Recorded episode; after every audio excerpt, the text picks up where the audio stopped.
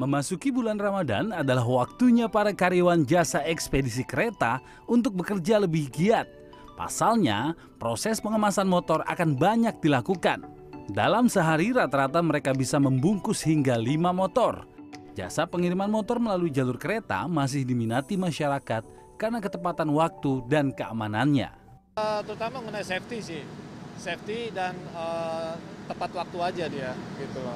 Karena saya bandingin di uh, armada lain ada yang tempatnya tidak uh, terjangkau, artinya cuma di keluar tol harus diambil. Kalau sini kan sudah di stasiun gitu.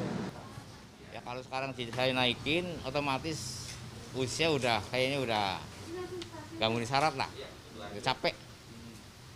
Dan untuk kereta kan otomatis lebih cepat. Iya.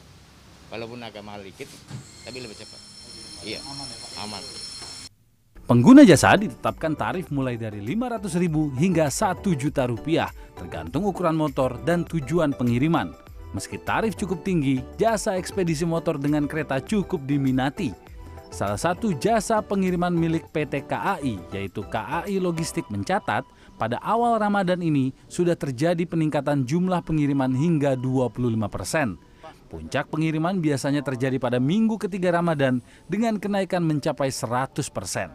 Uh, untuk dengan motor dari awal aja, awal puasa udah mulai sih sebenarnya. Uh, cuman uh, memang nggak nggak langsung gitu ya, nggak langsung itu naik gitu. Cuman berapa persen? 25 persen gitu sih untuk motor ya terutama ya. Paket juga sih. Gitu sih. Pada saat Ramadan itu kenaikannya bisa berapa persen Pak pengiriman motor? Kalau motor biasanya wah, kalau bisa kalau, tahun kemarin sih kita uh, sempat bisa sampai 100% ya untuk kenaikan ya 100% lebih lah. Uh, kalau dulu kan memang kereta kita kan ada ada penambahan kereta juga. Tapi untuk sekarang kita sudah standar jalannya gitu. Jasa pengiriman KAI Logistik memberikan jaminan keamanan bagi kendaraan pelanggan. Kendaraan yang dikirim bisa menggunakan double packing hingga disediakan pengawas khusus selama proses pengiriman berlangsung. Edo Eka Rizky, Fordanto Bimantoro, Jakarta.